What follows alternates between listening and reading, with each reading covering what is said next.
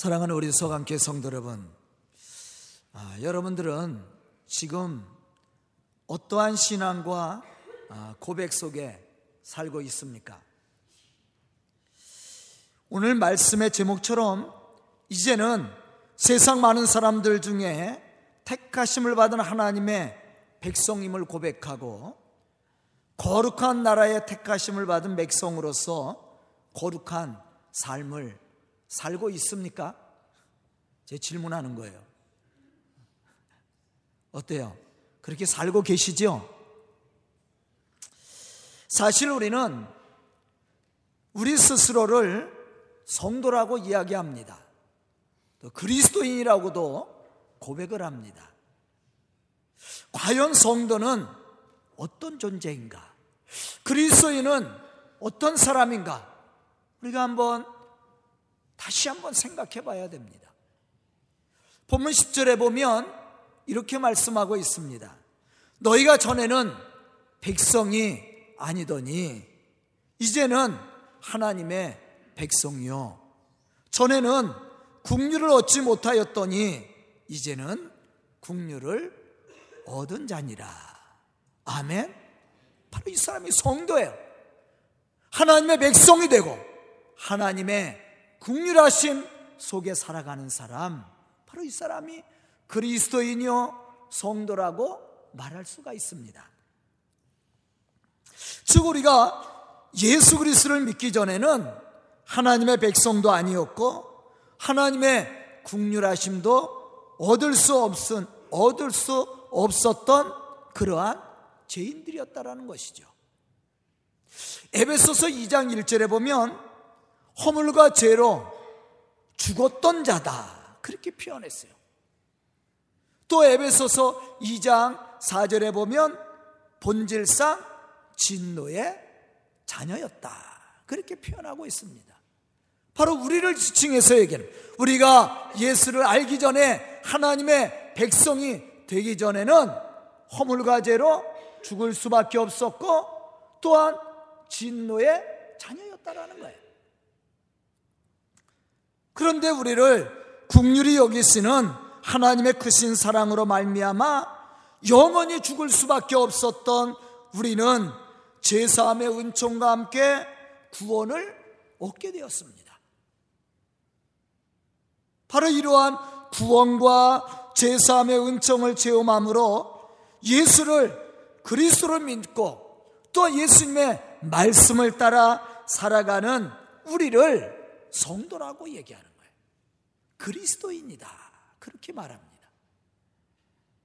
그런데 우리는 여기서 중요한 사실 하나를 짚고 넘어가야 됩니다. 그것은 입술로만 예수를 그리스도라고 고백하거나 형식적인 신앙생활을 통해서 보여준 외적인 그러한 모습만으로 우리가 성도가 될 수 있느냐? 그리스도인이 될 수 있느냐? 그럴 수 없다라는 거예요. 그렇지 못하다는 겁니다. 이제 우리가 예수가 그리스도이심을 믿고 하나님의 거룩한 백성이 되었다면 이제는 변화된 삶을 통하여 그리스도인으로서의 그러한 삶을 보여주어야 된다는 거예요. 이 러시아나 유럽 지역에 가면 아주 잘 지은 성전들이 많이 있습니다. 아주 멋지게 전했어요, 대리석으로. 그런데 지금은 그 역할을 못하죠. 대부분 박물관이 되었거나 아니면 어느 데는 또 음식점이 되어 있어요. 성전으로서 가치가 있느냐? 교회로서 가치가 있느냐? 가치 없어요. 아무리 아름답게 짓고 웅장하게 졌어도 이게 교회가 될 수 없는 거예요. 제가 교회에 대해서 설교를 계속해 왔습니다. 교회는 건물을 얘기하는 것이 아니라고 그랬어요. 이 건물을 우리는 예배당, 성전, 그렇게 얘기합니다. 그러나 교회라고 얘기할 때는 건물을 얘기하는 것이 아니라 예수의 이름으로 두세 사람이 모여서 예배를 드리고 말씀을 듣고 기도하고 그리스도의 사랑과 섬김으로 교제하는 것, 이 교회입니다. 에클레시아, 부름받은 사람들의 모임. 이 건물이 성전으로서 그 가치를 발휘하려면 교회가 돼야 되는 거예요. 마찬가지예요. 우리 몸도 성령이 거하는 전이라고 얘기했어요. 그럼 우리 몸이 전으로서, 성도로서, 그리스도인으로서 주의 거룩한 역사를 이루어가려면 우리가 형식적인 예배 생활이나 예수가 그리스도인 것을 입술로 고백하는 것으로서 성도가 되지 않는다라는 거예요. 우리가 성도가 되고 그리스도인이 되어서 하나님의 거룩한 역사를 이루어가려면 우리 속에 예수가 살아 역사해야 되고 우리의 삶을 통해서 예수 그리스도가 조명돼야 되는 거예요. 아멘? 그래야만이 우리가 성도로서 가치가 있고 성도로서 하나님을 영화롭게 할 뿐만 아니라 많은 사람들에게 감동을 줄 수 있다는 겁니다. 오늘 말씀을 보면 이러한 사실에 대해서 증거하고 있습니다. 사실 우리는 예수 그리스도를 알고 믿기 전에는 죄로 말미암아 영원한 형벌을 받아야 했던 죄인들이었습니다. 그러나 이제 예수 안에서 새 생명을 얻게 되었고 하나님의 긍휼하심으로 말미암아 구원에 참된 축복을 누리는 하나님의 택함받은 거룩한 백성이 되었다라는 거예요. 여기서 우리는 좀 더 깊이 생각해야 될 문제가 있습니다. 그것은 우리가 하나님의 거룩한 백성으로 택함받았다라는 사실이에요. 우리가 하나님의 거룩한 백성으로서 택함을 받았다. 그러면 우리가 하나님의 거룩한 백성으로 택함을 받았다면 그러한 삶의 열매가 맺어져야 되는 거예요. 그래야 하나님의 거룩한 백성이 되는 거예요. 이 건물이 성전으로 지어졌습니다. 그런데 만약에 여기서 음식점을 하거나, 요새 커피점이 많이 유행하죠. 커피 파는 그러한 장사를 한다면, 그것만 한다면 성전으로서 가치 있어요? 없는 거예요.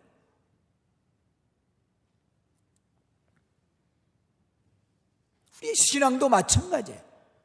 우리가 하나님의 거룩한 백성으로 택하심을 입었다면 우리의 삶을 통해 거룩한 하나님의 백성으로서의 삶의 열매가 풍성이 맺어져야 되는 거예요. 이게 성전으로 건물이 지어졌다면 이 안에는 예배가 이루어져야 되고 또 예수를 그리스도로 믿는 성도들이 모여서 예배를 드릴 뿐만 아니라 말씀을 듣고 변화된 삶을 통해 서로 교제하고 나누고 협력함으로 복음의 역사를 이루어가야 돼요. 그래야만이 성전이 되고 교회가 되는 거예요. 마찬가지예요. 우리가 하나님의 거룩한 백성이 되었다라는 말은 그러한 의미를 가지고 있습니다. 본문 9절에 보면 이렇게 말씀하고 있습니다. 그러나 너희는 택하신 족속이요 왕같은 제사장들이요 거룩한 나라요 그의 소유가 된 백성이니 이는 너희를 어두운 데서 불러내어 그의 귀시한 빛에 들어가게 하신 이의 아름다운 덕을 선포하게 하려 하십니다. 우리가 어두운 데서 불러냈다. 불러냄을 받은 거예요. 본문 말씀 속에서 얘기하는 것처럼 전에는 우리가 하나님의 백성이 아니야. 왜? 어두운 가운데 거했어요. 그러나 이제는 하나님의 백성이 되었다. 하나님의 긍휼함을 얻게 되었다. 그렇게 표현합니다. 다시 말하면 변화됐다라는 얘기야. 거듭남이야. 이제 우리가 어두운 데 거하지 않고 그의 기시한 빛에 들어가게 하신 이에 누구의 예수 그리스도죠. 아름다운 덕을 선포하게 하려 합니다. 여기서 우리는 하나님의 택하심을 받은 거룩한 백성으로 해야 할 일이 무엇인지를 발견할 수가 있습니다. 그것은 복음의 아름다운 덕을 우리의 삶의 모습을 통해 선포해야 된다는 거예요. 제가 항상 얘기하죠. 복음은 입술로 전하는 것이 아니에요. 전도지 한 장 전달했다고 해서 복음의 열매가 맺어지는 것이 아닙니다. 그렇다고 사람들이 변화되지 않아요. 어떻게 해야 됩니까? 우리가 아름다운 덕을 선포해야 돼. 그러려면 우리의 삶이 아름다워야 되는 거예요. 거룩해야 되는 거예요. 아멘? 그렇다면 우리가 하나님의 택하심을 받은 성도로서 복음의 아름다운 덕을 선포하기 위해서 가져야 될 신앙의 모습이 무엇입니까? 제가 오늘은 두 가지만 얘기할 거예요. 첫째는 그리스도 예수 안에서 한 마음을 품고 협력해야 된다. 연합을 해야 된다.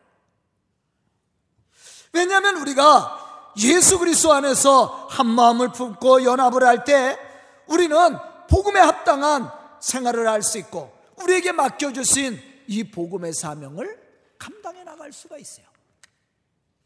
빌립보서 1장 27절에 보면 바울은 빌립보 교회 성도들을 향해서 이렇게 말하고 있습니다. 오직 너희는 그리스도의 복음에 합당한 생활을 해라. 그리스도의 복음에 합당한 생활을 하라. 이는 내가 너희에게 가보나 떠나 있으나 너희가 한 마음으로 서서 한 뜻으로 복음의 신앙을 위하여 협력하는 것이니라. 우리가 복음에 합당한 일을, 합당한 생활을 어떻게 해야 됩니까? 우리가 그리스도인으로서 복음에 합당한 생활을 하기 위해서 어떻게 해야 된다라고 그랬어요? 그리스도 안에서 한 마음으로 서서 한 뜻을 가지고 복음을 위해서 협력하라는 거예요. 연합하라는 겁니다. 그래야만이 우리가 복음에 합당한 생활을 하는 것이요, 합당한 열매를 맺어나갈 수가 있는 거예요. 여기서 복음에 신앙을 위하여 협력하라는 말은 복음을 위해서 연합하는 삶을 이야기해주고 있습니다. 즉 예수 안에서 한 뜻을 가지고 복음의 삶을 살아가는 거예요.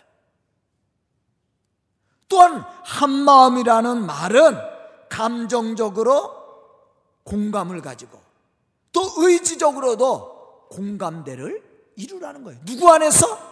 예수 안에서.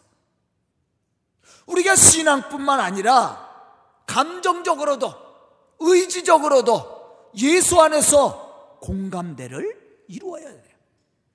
또 한 뜻이라는 말은 사상적, 지적 공감대를 이루는 것을 의미합니다. 교회 안에는 여러 부류의 사람들이 모여 있어요. 지식이 있는 사람도 있지만 그렇지 못한 사람도 있습니다. 많이 가진 사람도 있지만 그렇지 못한 사람도 있어요. 또 성격도 전혀 다른 사람들이 모여 있습니다. 그러면 교회가 이 복음에 합당한 생활을 하려면 어떻게 해야 돼요? 이러한 모든 사람들이 예수 안에서 공감대를 이루고 한 마음을 가지고 예수의 마음을 품고 서로 협력하고 연합을 해야 되는 거예요. 그래야만이 교회가 교회로서의 그 사명을 감당하고 건강한 교회로서 하나님의 거룩한 역사를 이루어가는 거예요. 바울이 고린도 교회에 편지를 쓸 때 뭐라고 그랬어요? 내가 내 권한을 다 쓰지 않는 것이다 그랬어요. 왜? 복음을 위해서. 자기를 희생하는 거예요. 약한 자에게는 약한 모습으로, 강한 자에게는 강한 모습으로, 있는 자에게는 있는 것처럼, 없는 자에게는 없는 것처럼 그들의 눈높이에서 섬겨주는 겁니다. 이게 연합이야. 아멘. 그럴 때 건강한 교회가 되고 또한 복음에 합당한 열매를 맺어나갈 수가 있는 겁니다. 에베소서 1장 22절에 보면 예수님을 만물의 교회의 머리로 삼으셨다 그렇게 표현했어요. 또 고린도전서 12장 27절에 보면 너희는 그리스도의 몸이니 지체의 각 부분이다 그렇게 말했습니다. 즉 예수님은 교회의 머리가 되시고 우리는 그의 지체가 되었다라는 말이에요. 그럼 지체된 우리는 어떻게 해야 몸된 교회를 세워갈 수 있고 건강한 교회로 부흥시켜갈 수 있어요? 바로 지체된 사명을 감당하는 겁니다.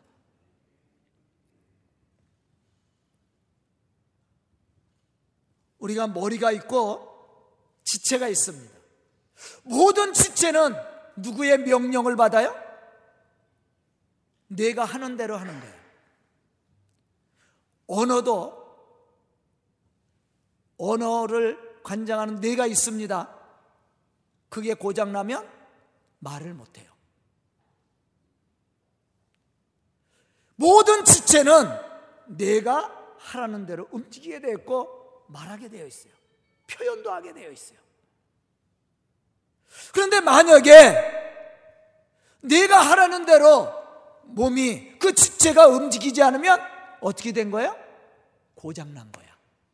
건강을 잃은 거야. 그럼 몸이 건강하려면 뇌가 지시하는 대로 모든 지체가 자기에게 맡겨진 그 사명에 따라 일사불란하게 움직여줘야 돼. 그지요? 그래야만 몸이 건강한 거야. 교회도 마찬가지야. 그래서 예수님도 교회를 뭐로? 바울도 교회를 뭐로 표현한 거예요? 그리스도의 몸으로. 그리고 우리는 지체로 표현한 거예요. 지체된 우리가 누구의 명령에 따라? 예수님의 명령에 따라, 말씀에 따라, 예수님의 사랑과 섬김으로 예수님의 마음을 품고 서로 연합을 하고 협력을 해야 돼요. 건강한 교회가 되는 거예요.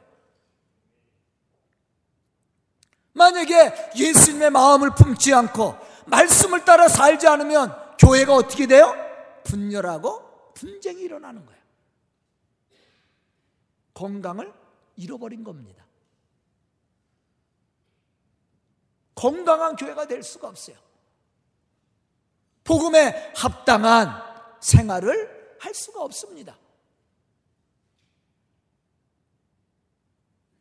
그러므로 각자 주어진 재능에 따라 예수 안에서 한 마음을 품고 협력해야 된다라는 거예요.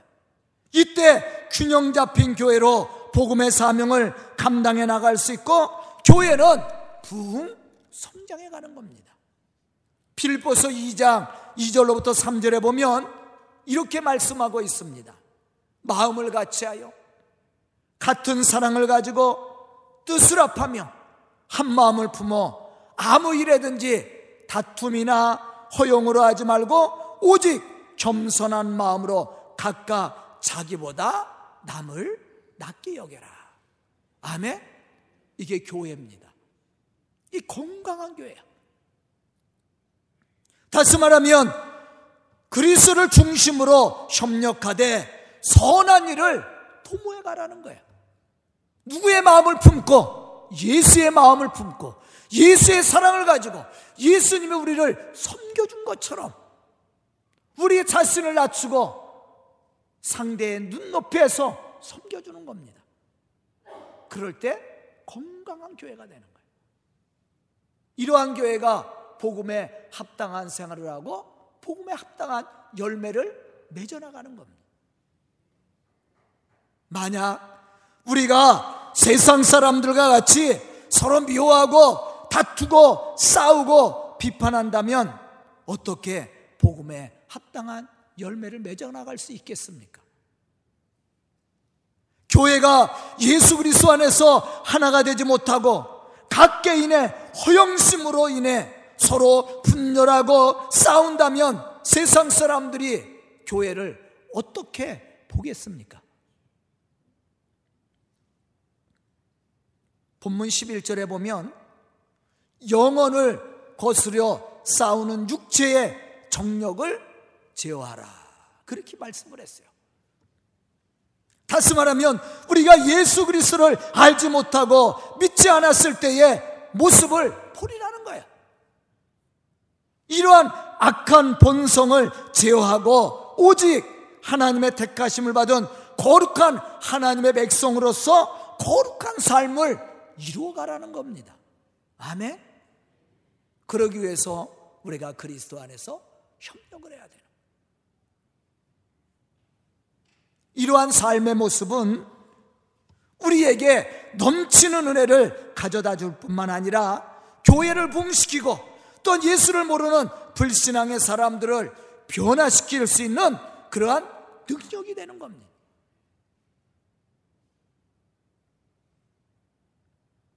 본문 9절에 보면 하나님이 우리를 하나님의 백성으로 택하여 주신 것은 그의 기이한 빛에 들어가게 하신 이에 아름다운 덕을 선포하게 하려 하심이라고 말씀을 했습니다.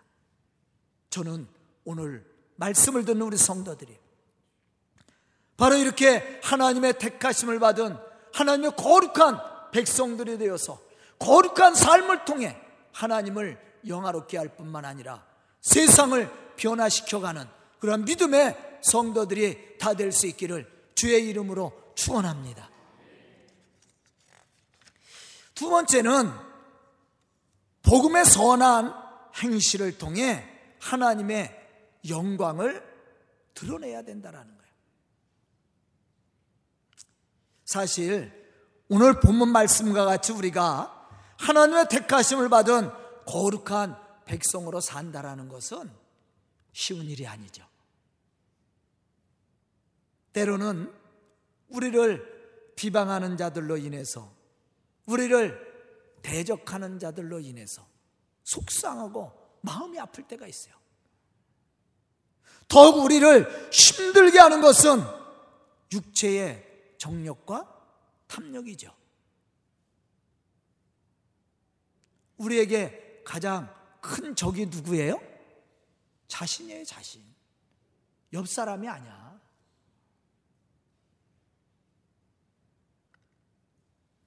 제가 우리 성도들에게 하나 물을게요. 주일날 교회에 와서 예배 드리는 거 여러분들 알고 계시죠? 거의 끄떡거렸어요.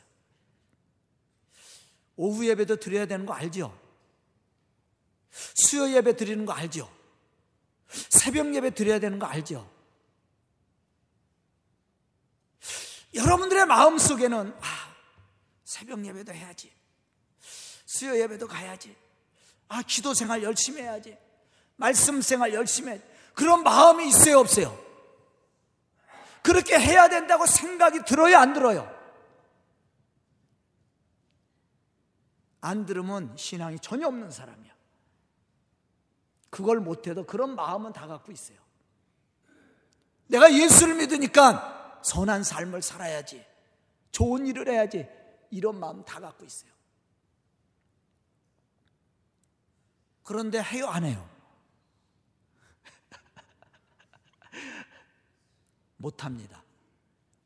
제가 볼 때는 90% 이상은 안 해. 왜냐하면 새벽 예배 나오는 사람이 우리 교회 성도들의 10%도 안 돼요. 그러니까 90% 이상은 안 한다는 거예요. 그런데 마음은 가지고 있어. 누가 못하게 했어요?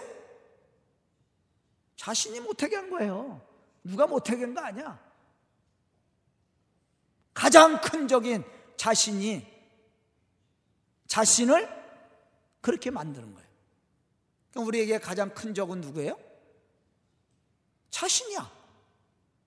사회에서, 여러분들 사는 공동체에서 가족 식구들이 새벽 예배 하지 말고 수요일날 나가지 말라고 얘기해요? 야, 그런 분들 없잖아. 우리 다 신앙생활 같이 하니까. 최고의 적은 자신이야.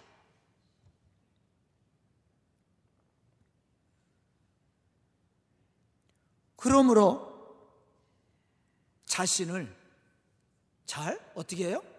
통제를 해야 돼. 신앙적으로. 누구의 말씀을 따라? 성령이 주시는 말씀을 따라.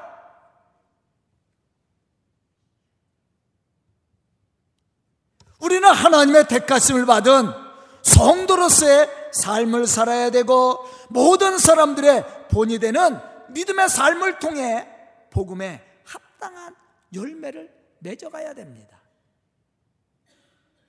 그럼 어떻게 이러한 삶을 살아갈 수 있습니까? 본문 11절로부터 12절에 보면 이렇게 말씀합니다. 사랑하는 자들아, 거류민과 나그네 같은 너희를 권하노니 영혼을 거스려 싸우는 육체의 정욕을 제어하라. 야, 중요한 얘기예요. 너희가 이방인 중에서 행실을 선하게 가져 너희를 악행한다고 비방하는 자들로 하여금 너희 선한 일을 보고 오시는 날에 하나님께 영광을 돌리게 하려 하심이니라. 사실 베드로가 말씀을 전할 당시나 지금도 마찬가지로 교회를 좋은 눈으로 보는 사람들은 그렇게 많지 않습니다. 물론 교회가 잘못하는 부분들도 있어요. 그런데 교회를 색안경을 끼고 봐. 사실 우리 사회에 좋은 일을 가장 많이 하는 종교가 어딘 줄 알아요? 기독교입니다. 제가 불교, 천주교, 기독교 세 개를 들어서 이 세 개를 100%로 따진다면 60% 이상, 70% 이상이 기독교에서 좋은 일을 많이 합니다. 물론 불교도 천주교도 많이 해요. 그러나 기독교가 가장 많이 해요. 그런데 기독교는 이렇게 사회에 뭘 한다고 드러내질 않아요.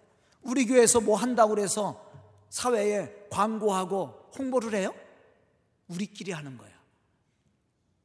기독교는 다 그렇게 합니다. 근데 그걸 보면요, 천주교가 감당을 못해요. 천주교가 좋은 일 많이 하는 것 같죠? 천주교는 지역별로 그들은 그런 이름을 아예 홍보를 해요. 그러나 기독교는 그렇게 하지 않았습니다. 개교회별이니까. 그런데도 기독교가 욕을 먹어. 왜냐? 세상 사람들이 색안경을 끼고 봐요. 좋은 눈으로 보질 않아. 요것만큼만 잘못해도 모든 교회가 잘못한 것처럼 홍보를 하죠. 매스컴도 마찬가지야.